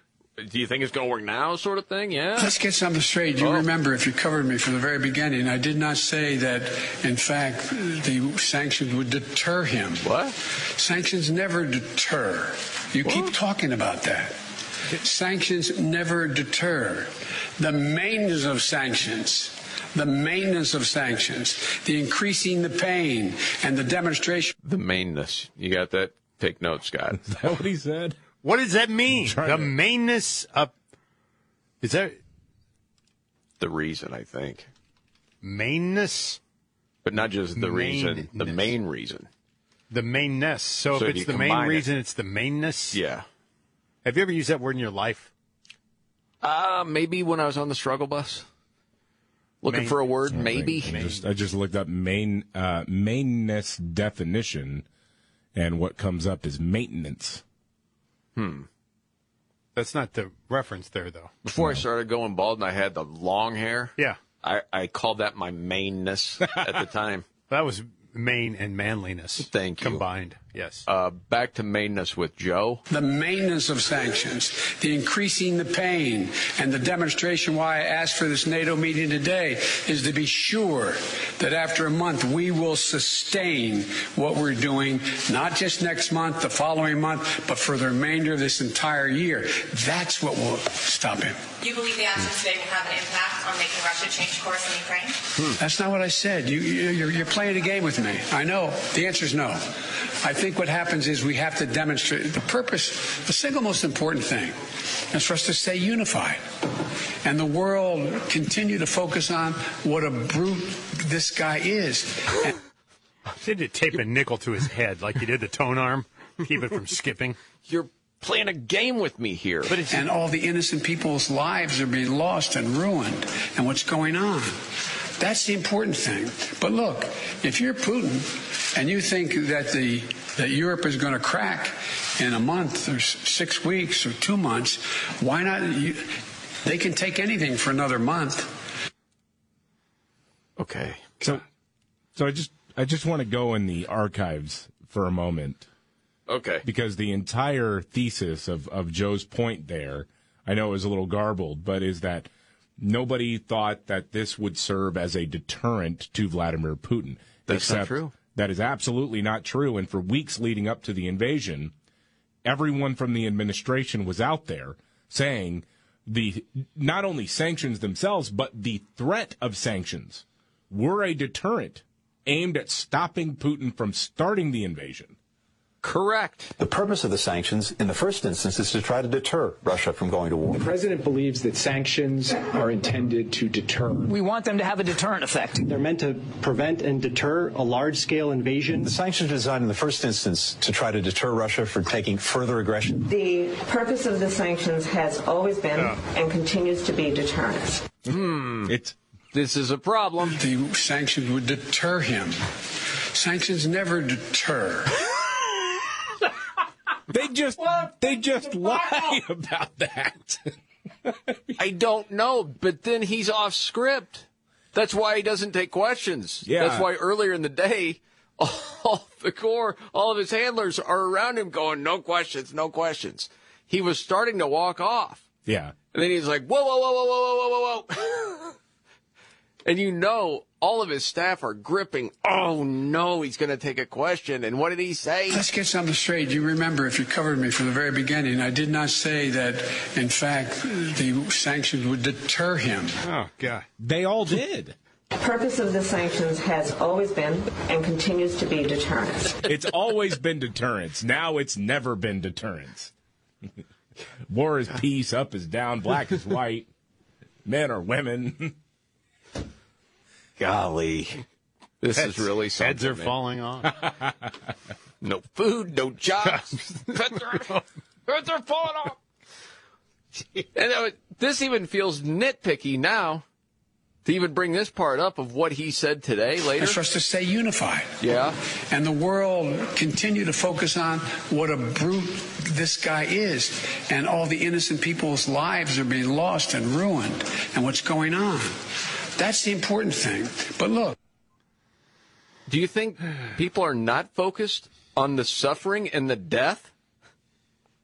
That's why they're asking the questions. Do you think it's going to make it stop? Hey, let's not get lost in all the logistics here. Let's keep focusing what? Just on thinking about people dying? No, that's the whole point. Do you think the sanctions are going to do anything different? Holy smokes, man. Golly. We're in a lot You of trouble here. You know, I was just you looked at my thought bubble there. I think this, I, and you know, we're in a lot of trouble. Oh, not just with These this are the issue, with a dopes lot that are running issues. this thing. They can't. No one knows what each other is saying. There's no page everybody's collectively on. It's just scattershot all over the place nonsense. Yeah, it's a debacle. It's a debacle. How can he say that knowing full well that 10 people in his inner circle have already said that? And he If I had to guess, he forgot. He himself, yeah, the exact same thing he denied. He freaking forgot, I'm guessing. He doesn't know. The dude just gets marching orders. I'm convinced of oh. that. Well, they're just trying to go and try to spin this now as best they can. Well, and his main flack's not there. She's got COVID. Right. Psaki. Okay. I know we got to move on to other things. I, you know, I was listening to different pieces of audio of what Biden has said leading up to this. And honestly, I can tell you it's worse than what we even remember. We might have a chance to get to that before the end of the show. Okay. Same time this is going on, it's the final day of questioning for Tanji Brown Jackson for the Supreme Court. And this was really something if you missed it. CNN says all these questions about the child porn sentences is what a nod to QAnon? Yes. Is that what that's exactly what they said, correct? that- that's apparently, according to CNN's news division, that is exactly why Republicans are asking about lenient sentences for child porn suspects. Their talking points appearing to appeal to movements like QAnon, which peddles false conspiracies about Democrats and pedophiles. Again, just to make the point, if you think QAnon is to be feared and you're on the left, maybe stop with the fascination with little kids and sex. And stop saying it's a threat against families to not talk to a five year old about their genitals. You freaks. You might want to start there. Remember all the talk about CNN once the Garden Gnome was let, go that they were going to clean that that thing up and they were going to become a, a real news organization again? Yeah. Yeah, that dreams have been dashed, haven't they? Yes. Well, and the thing was, Tanji Brown Jackson, the way she answered the questions, didn't satisfy anybody. I mean, what's the reasoning? Well, because it's easier to get a hold of these child porn images now on the internet, we should not punish as much. So any crime that's easier to commit now as opposed to the past, we just shouldn't put these people away too much. And I mean, you know, you could get these images in 15 minutes. Right. Now, it, it, you don't have to work as hard. So, I mean, so Doesn't so make the, any sense. the method of of committing a crime is easier and more efficient, and that means that it's not as bad. It's like saying if somebody what throws a pipe bomb into a busy mall food court, that shouldn't be punished the same way that if they had brought a knife into that food court because it's just more efficient. That doesn't make any sense. No, it absolutely does not. I have no idea. Well, it, you know, I don't know if you saw this headline, but it said Ketanji Brown Jackson defends murder, stating your life shouldn't be ruined by something you did for 15 minutes. That's a Babylon Bee headline, by the way. Oh God, I was going to say, is that real? What? See, that's the thing. Every day, it's harder to tell if it's a Babylon Bee Oh, headline I- or it's reality because, as I think the Federalist pointed out, they've predicted things that actually happened sometimes within two weeks. Mm-hmm. That was satire, and then it became reality. Wow. Okay. Um, this is interesting, David. You found the story about Florida, quote, Democrats actually don't like the what bill? No, they, they actually like. Or they the, like the, Like the the so-called parental rights bill. Don't Yeah. say gay. Come on. Yeah. I'm So- not saying that. It's a very Because that's not what it is. Very interesting poll done for the Florida Governor Democratic Party primary, and it involves the anti grooming bill that Democrats say is so hateful. It's the one that bans teachers from talking to little kids about sexuality and their genitals. So the poll was done by Floridians for Economic Advancement. There's a lot of in the weeds stuff about where the Democratic primary is uh, right now. Uh, but then there was the question, quote, should students in, ki- I love the wording of this. Should students in kindergarten through third grade be taught about sexual orientation in the classroom by their teachers? The options were definitely yes, somewhat yes, somewhat no, definitely no, or unsure. For the yeses, it was 18% apiece. 20% said somewhat no, 32%. Most people said definitely no. Or that was the more common, most common answer. Definitely no. So to put it simply, only 36% of Florida voters taking part in a Democratic primary poll say yes, teachers should talk to young children about their sexuality. You talk about minority rule, you talk about uh, representation in media, all of that. What the message has been in this parental rights and education bill in Florida, the anti grooming bill, the messaging from national platforms has been supportive of a minority of even Democrats. Yes. And it goes a lot to what we talk about. Most people do not look upon this whole trans ideology favorably. They just don't. But you wouldn't know it if you only paid attention to Twitter, Yeah. big tech, legacy media. But Love, that's love to know how many people who have children said yes. I'd love to know that figure. Me too. Yes. Well, and there's another story about people that detransition and how they get shut down. We'll get to that much more coming up right here.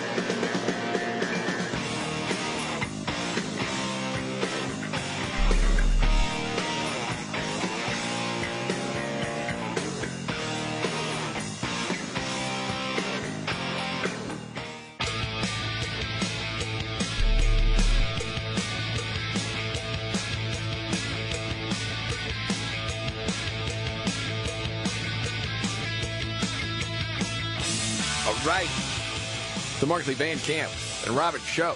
Jamie Markley, David Van Camp, Scott Robbins. Still trying to get over what we just heard earlier uh, from the president. Let's get something straight. You remember, if you covered me from the very beginning, I did not say that, in fact, the sanctions would deter him. Sanctions never deter. They don't deter. It was Nev- never, never part came of the up. plan. Never was that part of the plan. No. Putin invading Ukraine. That None. wasn't part Nope. of it. Not. Well, the national security advisor and the vice president and other people around the president seem to disagree. The purpose of the sanctions, in the first instance, is to try to deter Russia from going to war. The president believes that sanctions are intended to deter. We want them to have a deterrent effect. Well, these are the same The purpose people. of the sanctions has always been and continues to be deterrence. I mean, got that? Hmm. Sanctions never deter. yes. I mean, though, Lesson time from Joe. these are the same people, though, who, who swore up and down that Kabul would not fall within a month. Correct. The same people who said, hey, we're going to be able to evacuate everybody who wants to get out of Afghanistan, okay? Yeah, roll the roll the tape, and you see people falling off of airplanes they were clinging onto for dear life. Yep. And inflation is transitory. Oh yeah, it's, it's going to go up a little bit, then it's going to come back. back down, and you Yeah, know whatever. How it works. There's no crisis at our southern border. No, well, there was one. It was the fake horsewhipping scandal. Oh, that's Yes. right. Yeah. Okay. Okay, so it's been in the spotlight, trans issue, especially with all of the NCAA swimming stories from last weekend. And I happened to see this at Campus Reform. Thought it was interesting because we've talked a little bit before about people that regret the changeover once they transition, the detransitioners. And a lot of times those people don't want to even talk about it because they are shamed or shouted down. And this whole piece was basically about that. I did not realize March 12th was D-Trans Awareness Day. Didn't even hear about it. No. Because, you know, it's not going to get passed on social media. No. Or legacy media. Just not going to see it. But there is an alliance of researchers, professional groups, parents, and detransitioners. It's called GenSpect. And what they want to do is be an advocate for parents of gender questioning youth, just to raise awareness. Well, first, I mean, the stats, we've talked about this before, it's like 85% that have gender dysphoria, as say a 13 year old, it's gone by the time they're 18. But no one wants to talk about that. So the manager of this group, Angus Fox, said that their whole organization is concerned that colleges and universities are misunderstanding the phenomenon of the rising number of young people changing their gender identity. And you have a whole group of people that are encouraging little kids to transition. It's child abuse. Mm-hmm. It's sickness. And from this piece that Campus Reform did, uh, they said many detransitioners simply want to melt away into society and not be prominent voices. It's because they're often stigmatized from two different directions. With, you know, people saying you're harming trans people by speaking about your experience. Yeah. Harming? Mm-hmm. You're trying to save somebody from making a huge mistake. And then those who publish anything about people that detransition get shouted down by trans rights activists. So from this one study they mentioned, only 24% of detransitioners chose to inform the clinics where they had their transition. Wow. Out of fear. It's crazy. Yeah, more people actually need to talk about that to keep kids from making a mistake. This is the Markley Van Camp and Robbins show. I did see this. Lower back tattoos uh, are making a comeback. Did they ever really go away? On a lighter note, I think so. I mean, once they were branded the tramp stamp, then it was like, oh, you would never do that. You would never get a tattoo there. But all of a sudden, it's sort of come back again. Tattoo artists, the different ones were interviewed saying, yeah, we're getting more and more requests again for the lower back tattoos. The stigma seems to be gone. Hmm. Some women say it makes them feel empowered. Do with that what you will. Sorry, that's not going to make one of your trifecta stories No, today, I Mr. Robbins. have to skip that one now. yep. Scott Robbins' top three stories of the day, the trifecta, and a news update next.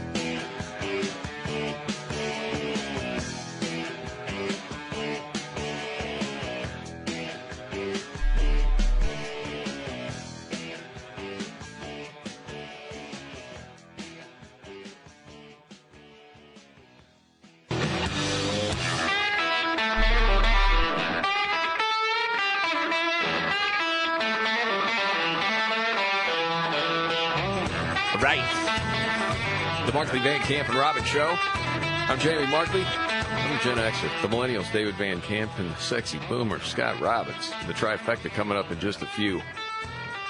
You know, heard it a couple of times now. It's it's still jarring the message that was coming out of the White House before Russia invaded Ukraine, and then what we heard today.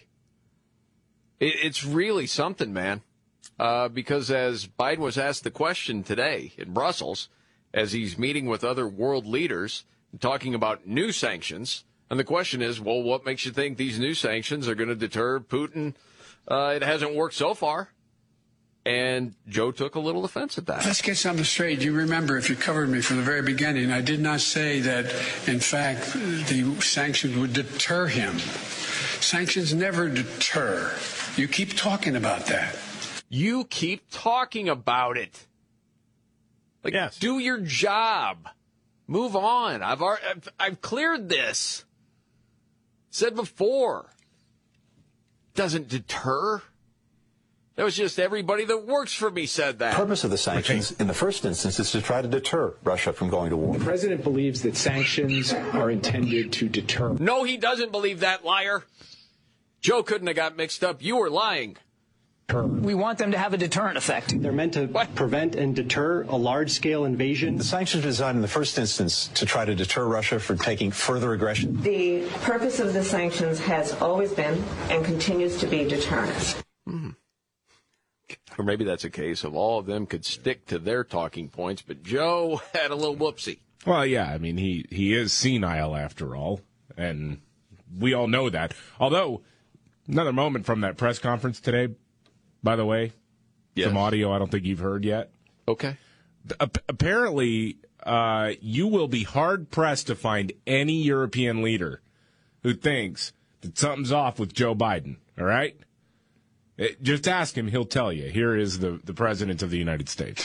is I don't think you'll find any European leader who uh, thinks that uh, I am not up to the job. Um, and I mean that sincerely. It's not like, whoa, it's. Holy mackerel. I'm uh not up to the you know the thing. Whoa. Yeah, he pounded on his chest.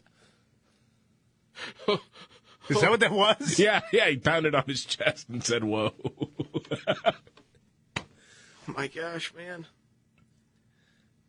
As I mentioned before, I was listening to different pieces of audio again before Russia invaded, talking about the troop buildup around Ukraine and Joe being asked about it. They actually, uh, well, look, I mean, he has made clear that. Uh, uh, And this was the pause. He was trying to figure out what to say. This is how long the pause went on. The answer is, I believe he is in the past essentially acknowledged that he was, uh, there are certain things that he would do or did do. But look, um, when I was asked that question on air, I answered it honestly.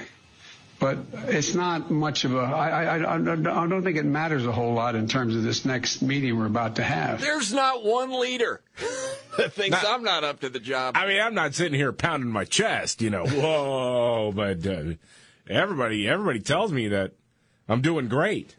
Well, yeah, you say that to the senile grandpa at a nursing home because what else are you going to do? What someone's going to tell the president of the United States? It seems like you lost a step. Yeah. First of all, like he's you're not a few bricks shy of a load, buddy. He's not putting a puzzle together. He's running the country. I know. we don't have to do this. Totally that kid. My mom says I'm handsome. Right. Look at what I put together today. That's great, Grandpa. It's a dog. It's supposed to be a horse. Good job, Joe. That- It's a great looking dog. I hesitate to play anymore. Golly. Unless you say please. Oh, please. Okay. Yeah. I think I'm going to try very much hard to. Uh, it, it is. And by the way, there's places where I shouldn't be starting off and negotiating in public here, but let me say it this way: This is him talking about Russia. Russia has engaged in activities which are, we believe, are contrary to international norms. You'd say, but yeah, they have also um, uh, bitten off some real problems. They're going to have trouble chewing on. Forgot about that. See, the whole strategy here is you got to have a laugh, Was even in times of trouble. is is that like he had he had the phrase bitten off more than he could chew, chew, translated into Russian and then translated back into English? Is that the same clip where he was talking about how maybe Russia could work together with the United States and do nice things for Syria? I don't even remember. Um, we could work together with Russia. For example, Yes. uh, in uh, in Libya, we should be opening up the the, the, the passes to be able to go through and provide uh, provide uh, um, food assistance and economic assi- I mean vital assistance to uh, a population that's in real trouble. Yeah, Libya. There you go. Gosh dang. Yeah. It's all good though. Oh gosh. The adults are back. Hmm. Mm-hmm. We're in No, good hands no now. mean tweets. Nope. Don't have to worry about those anymore. Brian Stelter doesn't have to cry into his pillow every night. No, he does not. All right. You ready for your top three of the day, Rob? I don't know if I can match any of that. Let's Man. do it. Okay, all right. Let's do it. Are you ready? One, two, buckle my shoe. It's the three most important news stories of the day. I hit the trifecta. Well, at least according to Scott Robbins. It's the trifecta on the Markley Van Camp and Robbins show. Okay. Yep. He's ready? Sure. Okay. There he is. There's Casey. Okay. Trifecta, Scott Robbins' top three stories of the day, helped by his hero. I'm Casey Kasem. Okay, and starting with number Three. Thanks. Uh, this is just a cry for help, Scott. Uh, Colin Kaepernick wants to return to the NFL. Says he's No. ready to play. Here it we go. It never ends. It never ends with this guy. Kaepernick's been working out with the Seahawks wide receivers Aaron Fuller and Tyler Lockett. Okay. And they're saying, hey, he's throwing the ball really well. They videotaped it and they passed it around. Take a look. We went through this a few years ago. And then he changed the workout spot. Remember the I whole know. debacle? Yeah. Well, and he didn't look good. Still waiting for that chance. Still hopeful, Colin said. There's been a lot of conversation around it. Again, we've had conversations with Pete, Pete Carroll. As Pete mentioned, he's spoken recently, and I'm hoping that door will open and I'll get a chance to walk right through it. The best way is just for me to work out. We have no expectations of what teams will do. I just want an opportunity. Oh, no. No. For that door to open. I still have the talent. I think I can do this.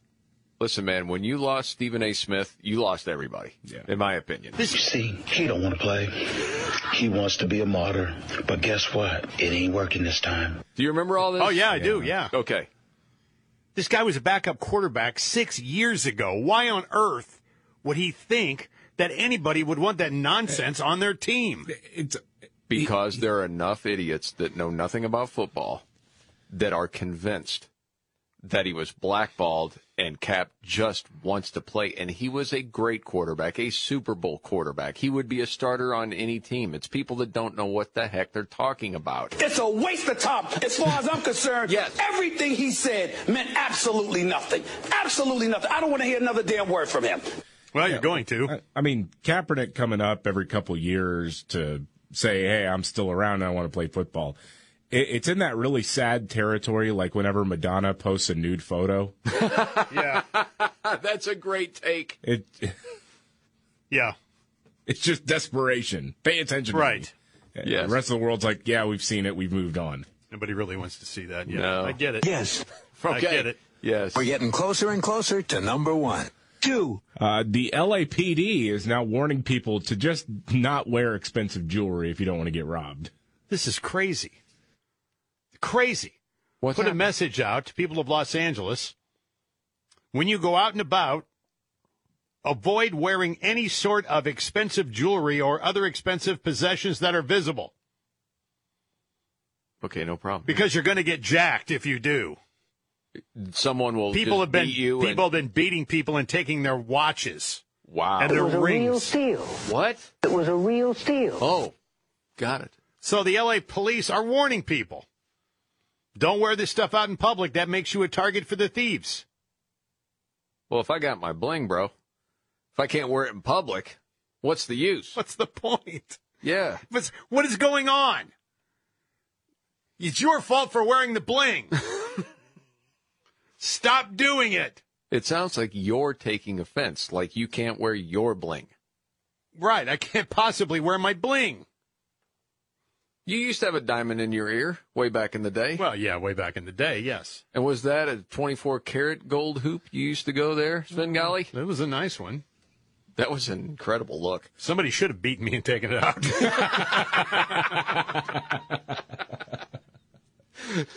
Want another one? Well, yeah, I think there's one Yes. left, right? And finally, one. Uh, airlines are telling Joe Biden, hey, maybe these mask mandates uh, should go.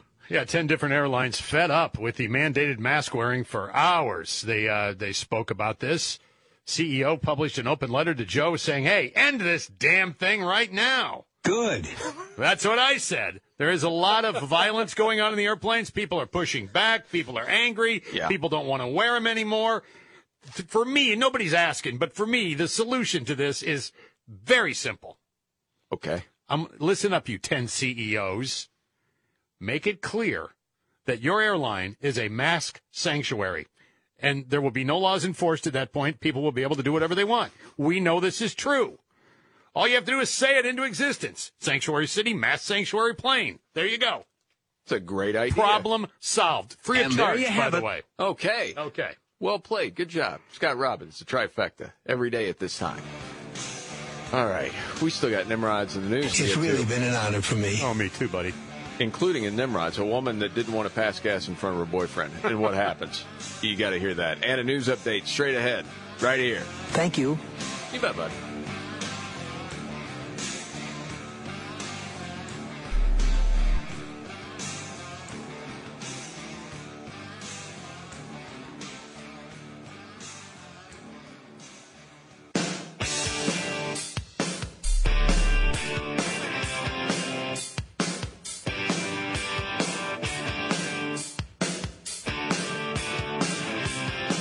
Markley Van Camp and Robbins Show. Jamie Markley, David Van Camp, Scott Robbins. Okay, David, news update. Are you telling me that Biden repeated the Charlottesville lie again? Again. Oh my So, gosh. A German reporter asked President Biden about the 2024 presidential election and widespread concerns that Donald Trump would run and win, and they're worried that Trump would undo what Biden is trying to do. I've been dealing with foreign policy for longer than anybody that's involved in this process right now. I have no concerns about the impact. I made a commitment when I ran this time. I wasn't going to run again, and I mean that sincerely. I had no intention of running for president again. And uh, until I saw those folks coming out of the fields in Virginia carrying torches and carrying Nazi banners and literally singing the same vile rhyme that they used in Germany in, in the early 20s, or 30s, I should say. And, um, and then when the gentleman you mentioned was asked what he thought, and a young woman was killed, a protester, and uh, he asked, was asked what he thought, uh, he said, they're very good people on both sides. No, Does anyone call him out on that? no, because they all believe it. I Oh think my they God. knew And you they were- had people, and I'm not talking about the neo Nazis and the white nationalists, because they should be condemned totally. How many times does that have to be played? as many times as possible because it's not getting through. I think media knew they were lying early on.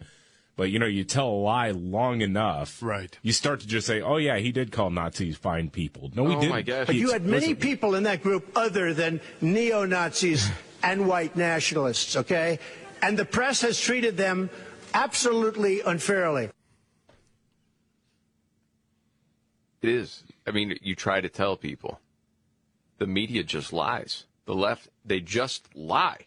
Yes. Well, I mean, I mean, in your opinion, they lie. No, they freaking lie, and continue to do it. It's infuriating.